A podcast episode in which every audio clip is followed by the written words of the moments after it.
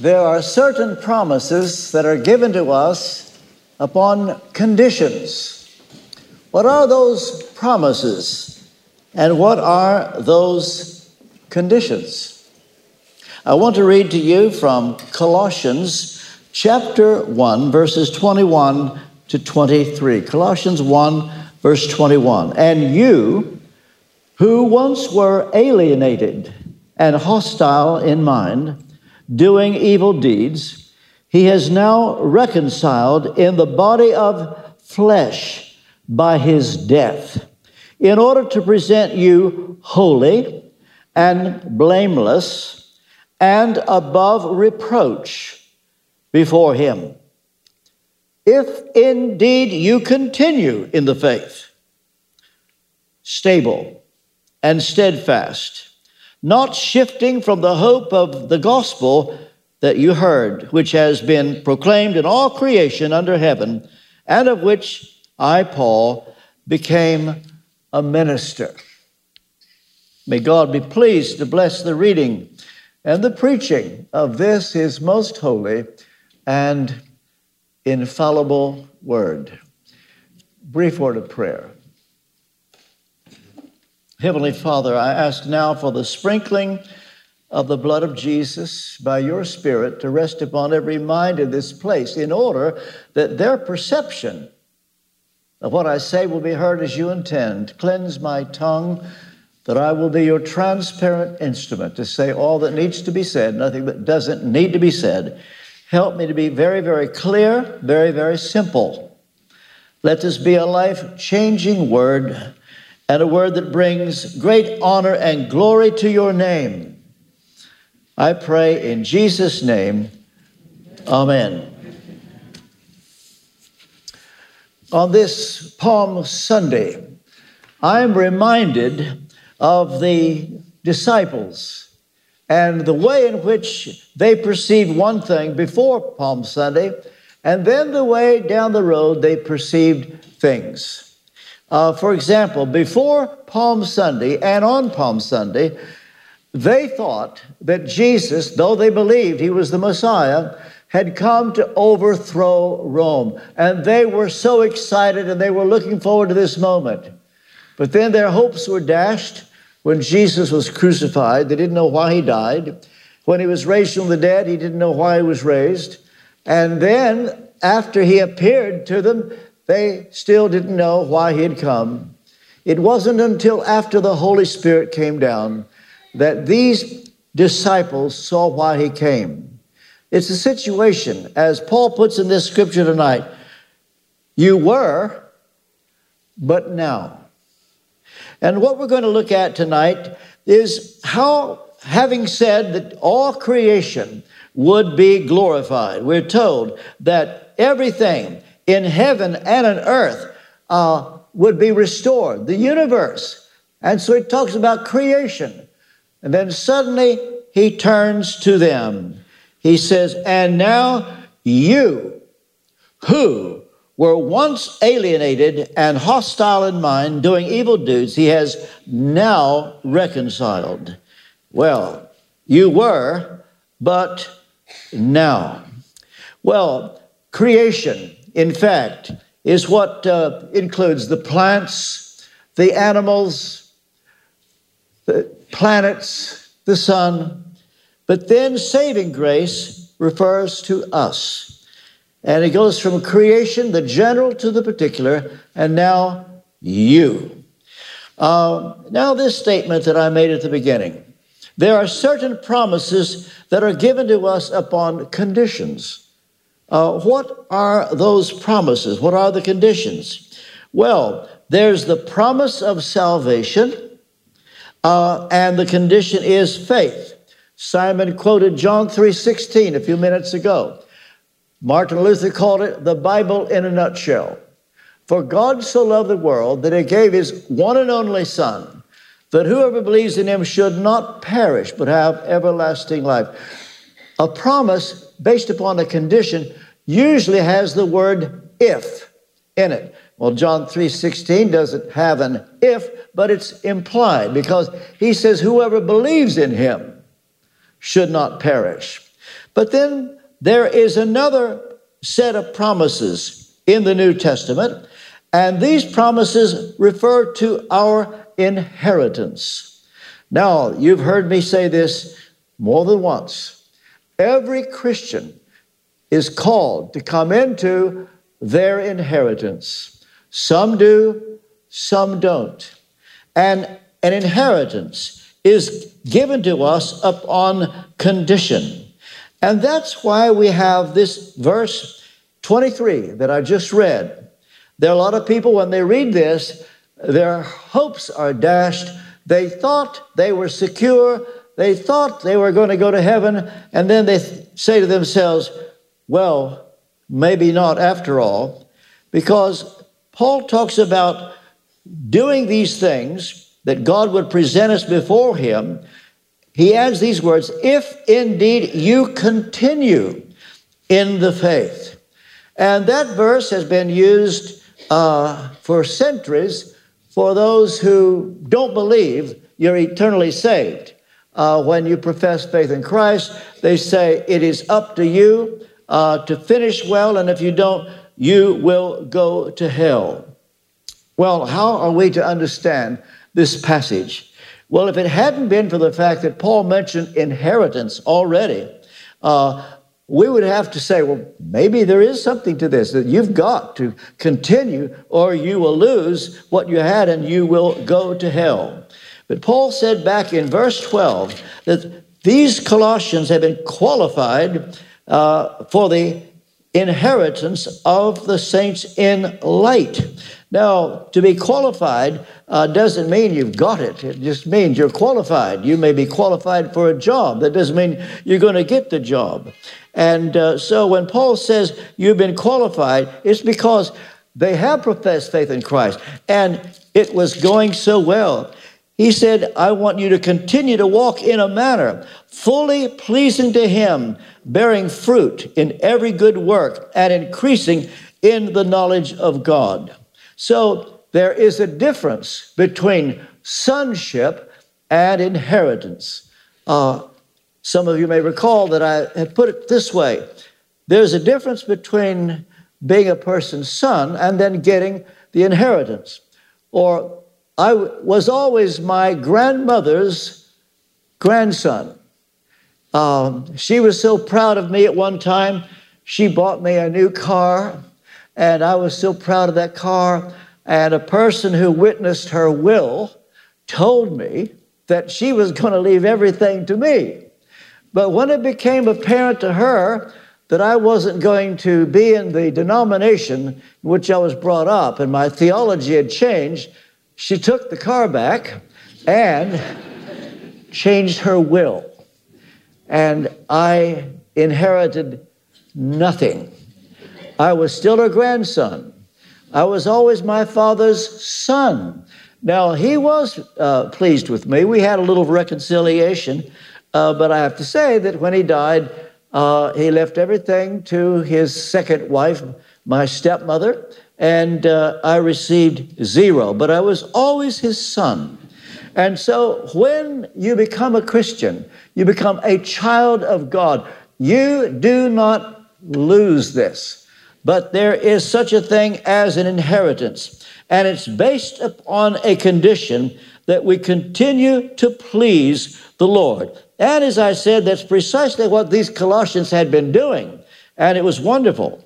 Well, now, when he talks about being presented holy and without blame, if you continue in the faith, stable and steadfast, not shifting from the hope of the gospel, is he possibly talking about how to get to heaven? Well, if so, that's not very good news. That means all of us here are still hoping somehow to get there.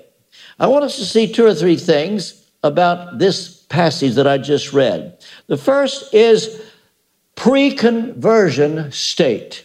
Here's the way Paul puts it in verse 21 And you who were once alienated and hostile in mind, doing evil deeds. Um, and he goes on to point out that they were outsiders. He says, uh, the truth is, you were alienated. As a matter of fact, uh, when Paul wrote the same thing to the Ephesians, he said that uh, you have been alienated from the commonwealth of Israel. Here's the way I would put it if you were a Jew, because of your background, you felt in. But if you were a Gentile, you weren't in. And so Paul is saying that these Colossians were outsiders in two ways. First of all, when you were born, you did not know God. As a matter of fact, that would be true with a Jew as well. But a Jew had a head start because he had the law. He was brought up on the Ten Commandments, the ceremonial law, uh, the civil law, and so he had a head start. Uh, but when it came to Gentiles, they knew nothing of this, uh, not to mention the fact that they didn't know God. And so, uh, do you know what it is like to be an outsider? You know what that's like? By the way, I did you notice that tonight I was not introduced? I'll tell you why. I knew you were wondering. This morning, Gordon Neal comes. He walks right up to the platform, reads the scripture. Nobody introduced him. But week after week, somebody stands up here and introduces me or says something. And I thought, I turned to Amanda. I said, How come Gordon, he could just walk on up and start preaching? well, you see, Gordon is an insider. See, he's, he's Elim. He's, he's brought up. He's at home. And I just decided that I'm not going to be an outsider anymore. I have, as of now, I declare myself an insider. And, you know, Simon, when you come up, nobody introduces you. And I've been here longer than you have. An outsider uh, has to be introduced. Do you know the difference between an Englishman and a Scotsman and an Irishman and a Welshman? This is your lucky day. I'm going to tell you. Two Englishmen, two Scotsmen, two Irishmen, and two Welshmen were marooned on this island in the South Pacific and discovered two years later. Well, the two Scotsmen had formed a bank and were trading shells with each other. The two Welshmen had formed a choir and were singing. The two Irishmen had killed each other off in a fight. The two Englishmen were waiting to be introduced. No more introductions. I'm not English. The Gentiles knew nothing about God, they knew nothing about the Old Testament, and whereas the Jews were spoon fed these things. And so Paul says, You were alienated completely away from God without hope of God in the world. In fact, you quoted that, uh, Gabe, just a few minutes ago as well. We're born that way without any hope in the world, without God. But in addition to that, there was a particular attitude they had. Paul says hostile in mind. Well, that means what? They were hostile toward God. Men, women, by nature, hate God. You say, Oh, you have always loved God. Well, that's because you like to think good of yourself. The truth is, the heart is deceitful above all things, desperately wicked. This is before conversion, after conversion. You don't want to trust your heart. You never outgrow the need to realize we are hostile by nature. This is why we're all congenitally opposed to holiness. God has to do something to get our attention. And so it's one thing to be an outsider, another thing to have a wrong attitude. And they were hostile toward God. Saul of Tarsus hated Jesus, he hated him. He was dedicated to killing Christians and doing everything he could to turn everybody away from Christianity. And not only were they hostile, their minds were blinded. In fact, it's a double blindness. First of all, by nature, you're blind, but on top of that, the God of this world has blinded. And something needs to happen by which their eyes would be open. Uh, Jonathan Edwards uh, preached a sermon called Men, God's Natural Enemies. And it works the other way around. God is man's natural enemy. We just aren't in the same wavelength. And people hate God by nature. And this is the way we were before we were converted. Can you remember the time you didn't care about God? You didn't care about church. You didn't care anything about the Bible. Well, that was these Colossians, these Colossians. And now he says, You were this uh, alienated, hostile, doing evil deeds. Now, this would refer to things such as sexual immorality. Sexual immorality. Some people today would say there's no such thing. The truth is, any sexual activity outside heterosexual marriage, the Bible calls sin. And it has always been sin. It will always be sin. The trouble with the church in a deep sleep will not call a spade a spade whether it is heterosexual sin and activity or homosexual sin activity. And you say, well, it's not fair. Uh, the truth is, uh, this is what God says. And we may not like it. This is why we're hostile. We don't think this makes sense. But the truth is, it's because we are blind and we by nature hate God's word. And so, doing evil deeds, you were. And not only that, that includes things such as witchcraft, uh, things that come from Satan. I wonder if you ever played with a Ouija board. Uh, dangerous stuff. Don't do it. Chances are there's someone here, you follow your astrology chart and you think it's fun. Let's just see what it says I'm supposed to do today. Burn it. Have nothing to do with it. It's of Satan. And when you're around people that are devoted to these things, you see, uh, you were once at home with that, but now you've changed because the Christian faith changes lives, it changes people. And you can go into the same place where witchcraft was working, and you go in there covered by the blood of Christ, you'll find that the people don't want you. And they can't even do their demonic things because it makes that much of a difference. Well, pre conversion state, doing evil deeds. But then Paul says, but now he is reconciled in his body of flesh by his death in order to present you holy and blameless and above reproach before him. So it's just a reminder Conversion to Christ changes lives. We saw this back in verse 13 that we've been translated from a kingdom of darkness to the kingdom of light. But how did this happen? It is because it's because God stepped in and we are reconciled in his body by his death.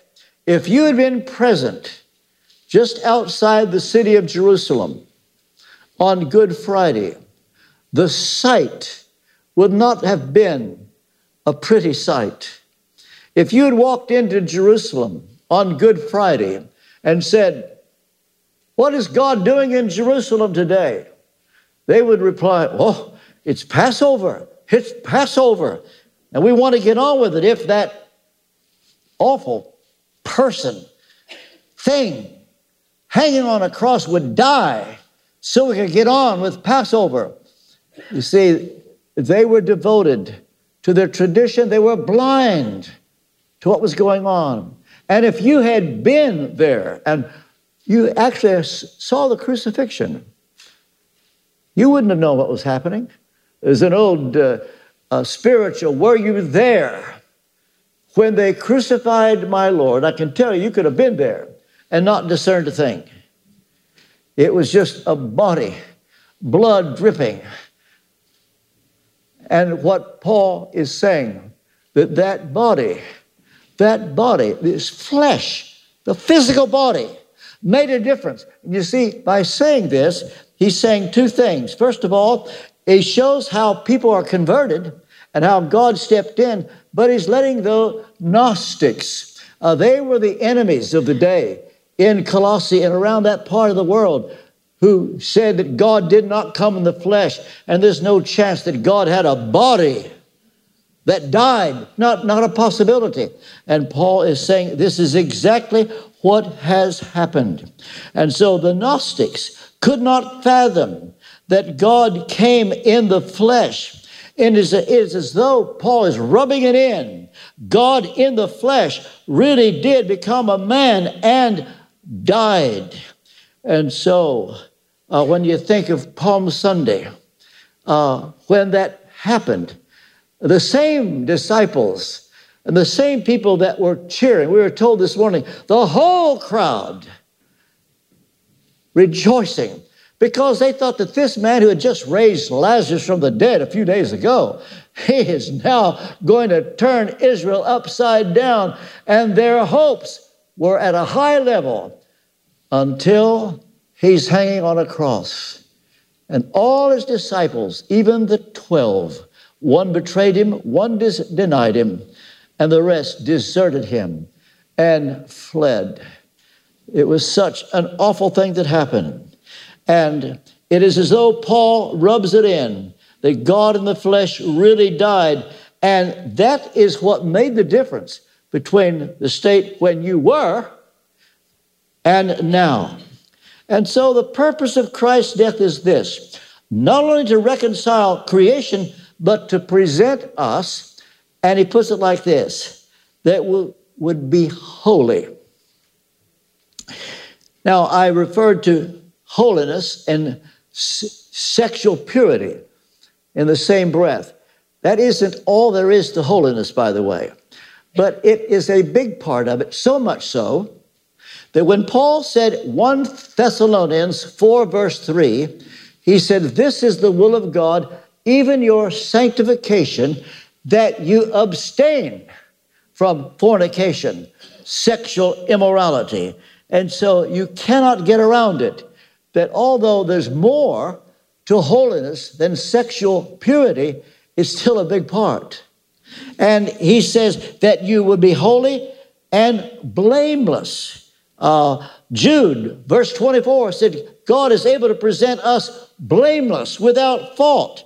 And then adds these words, says Paul, above reproach. What that means is that there is nothing scandalous about our lives. There was a scandal in Corinth. 1 Corinthians chapter 5 verse 5, Paul had to declare a man uh, to Satan. He, he was delivered to Satan. It was a man who, a member of the church, Paul assumes he was saved. There's no question about that. And yet was living with his father's wife, his stepmother. And said, even the Gentiles don't do that. It was such a sin that it became a scandal in Corinth. And you can be sure that the people in Corinth were talking about it. It was an embarrassment to the church. You see, when there is a scandal in the church, when a person of high profile gets involved in financial misdealings or sexual activity outside marriage, and that word leaks out, the world loves it. Oh, BBC and Sky TV with their cameras, they wanted to interview, they relish something like that. And that's why Paul is saying to present you holy, blameless, and above reproach. Just a reminder that those of us who are part of Kensington Temple, whether you get a high profile, being on the staff, or if you're a member, do you realize? I'm sorry, but there are probably Christians in Britain who look down on you because you're Pentecostal. Uh, That's just the way it's been for years. And uh, therefore, if they find out that somebody here is living in any measure of immorality, you see, people will take advantage of that. And when you are being watched and you are considered an outsider by some, it's all the more important that we live lives that bring glory to God. Well, now, what is Paul's point? Well, he has shown the promise that the universe will be reconciled, but also the death of Christ qualifies for our inheritance. So, what qualifies us? Four things holiness, sexual purity, blamelessness, so that no one can find a fault in us. Doesn't mean we're perfect, it doesn't mean that. But that there's no scandal, no one can, can point out anything that would be embarrassing without reproach or scandal uh, in our lives.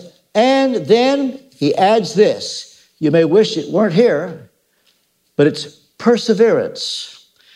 Verse 23 if indeed you continue in the faith, stable and steadfast, not shifting from the hope of the gospel that you heard.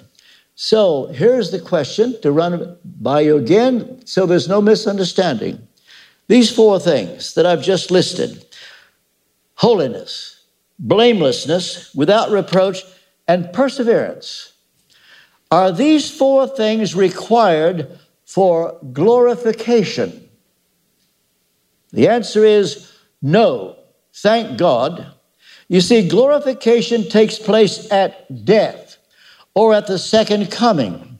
Uh, no preparation needed. Romans 8:30.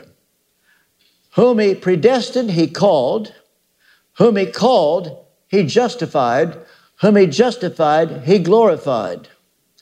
What happens uh, to be necessary for glorification? That you're justified. But who gets justified? Those who are called. Who are called? Those are predestined. And so, if you are predestined, you're going to be called. And if you're called, you're going to be justified. And if you're justified, you're going to be glorified. This is something that you can be sure of.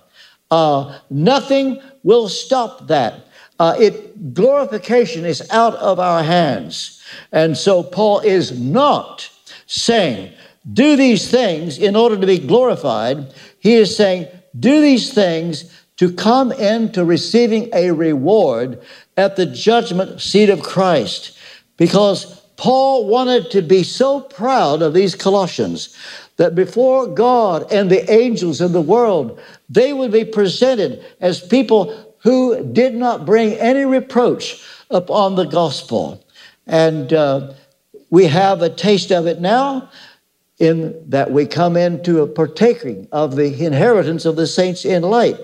But to get Christ well done, it means perseverance. That's why he says, if you continue. If that reference to inheritance had not been here, just four or five verses above, uh, you might think, well, you've got to do these things in order to get into heaven. Continue in faith, he says. Be firm, stable, loyal, steadfast, uh, not shifting from the hope of the gospel. Why does he say that? It's because some do shift. I wonder if you've ever noticed this. This may shock you. In Colossians chapter 4, he sends uh, greetings from different people as he closes his letter. And he says, Luke, the beloved physician, physician greets you, as does Demas. Now, we at that time wouldn't know uh, that Paul later on is going to refer to Demas in a different epistle. But here at this moment, Two people, they're all part of a family, close to each other. Uh, no one questions their reliability, their conversion, that they love God. Imagine being right alongside Luke. Do you know who Luke was? He wrote the Gospel of Luke, he wrote the book of Acts. And alongside a man by the name of Demas. And so it, it was a part of a family. We just know one another. If I just uh, I wrote a letter and I say, Amanda says hello, and Gabriel says hello, uh, uh we're all together. And you would just take that for granted. But sadly, we don't know how long afterwards. Some would think maybe five years, maybe six years, we don't know. In Paul's last letter, he said, Demas has forsaken me, having loved this present world. You see, this can happen. No one questioned whether he was converted, but Paul had to say this. He doesn't say it shows he was never converted. No, there's no question about that.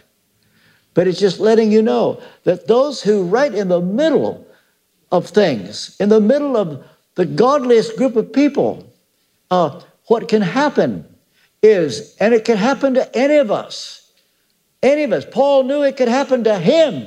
That's why he wrote and said to the Corinthians, I keep my body under, lest having preached to others, I should be rejected for the prize. I was thinking today, an old friend, when I was at Trevecca Nazarene University in Nashville, Tennessee, years ago, uh, a very good friend, I will call him Paul Hendon.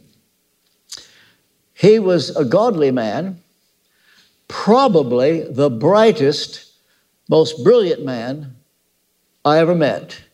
He was good at physics, math, spoke several languages. He would have times when he would pray for hours. I could see him out in a field just walking and, and praying and worshiping God. No one questioned him. And yet, he once said to me, I wonder if people will discover my gift. He was afraid he would not be known. He wasn't uh, popular, he was an introvert, a, a bit odd, and probably didn't have a preaching gift. And he got discouraged. And uh, the next thing I knew, he'd started smoking. Now, that's not the worst sin in the world, but for a Nazarene, that's the hint that you're backslidden. And he never was restored. He died. He didn't finish well. This same man, he's the one who introduced me to C.S. Lewis and other writers. Same man, I was close to him, died, having loved this present world. So Paul is not talking about glorification. So, what is the requirement for glorification, you ask? Well, the good news is when you come to the place that you see yourself as lost and you recognize that you have been hostile to God and against anything that's in Scripture, you don't love the Bible. It means nothing to you, but you're convicted and you suddenly see yourself as a sinner. This is something that has to take place. This is called being transferred from the kingdom of darkness to the kingdom of light.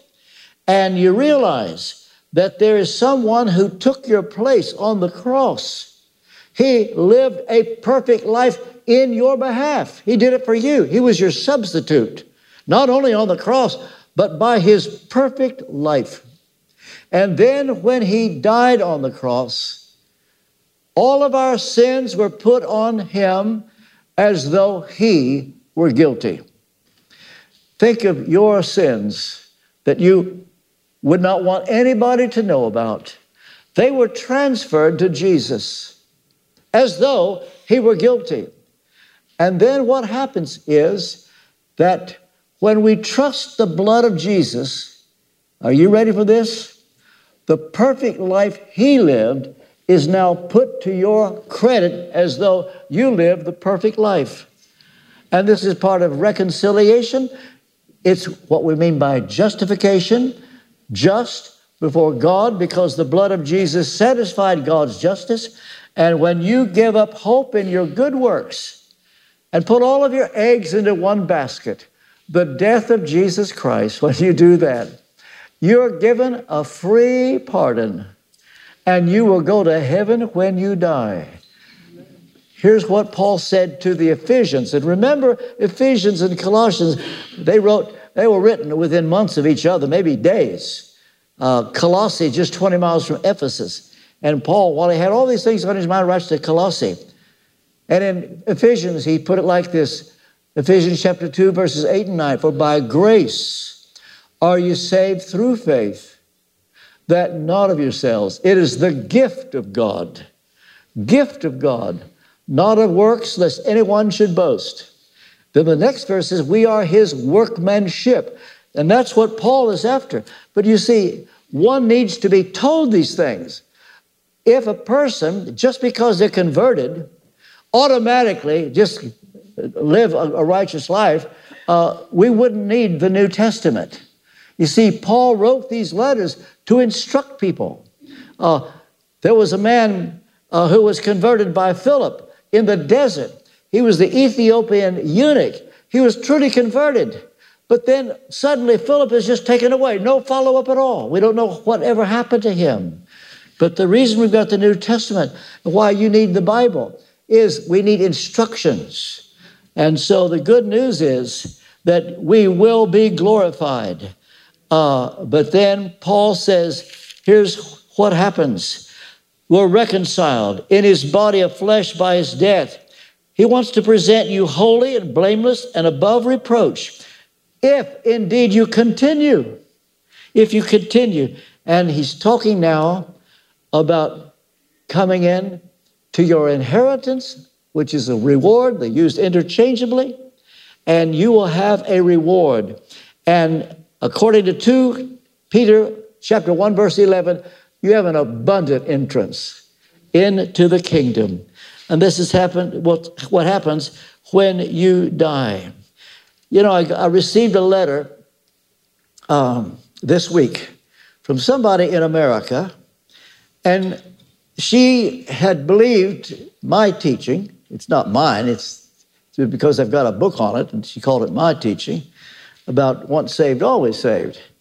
And then heard her pastor say, uh, if you gossip, or if there's any unforgiveness and you die, you will go to hell.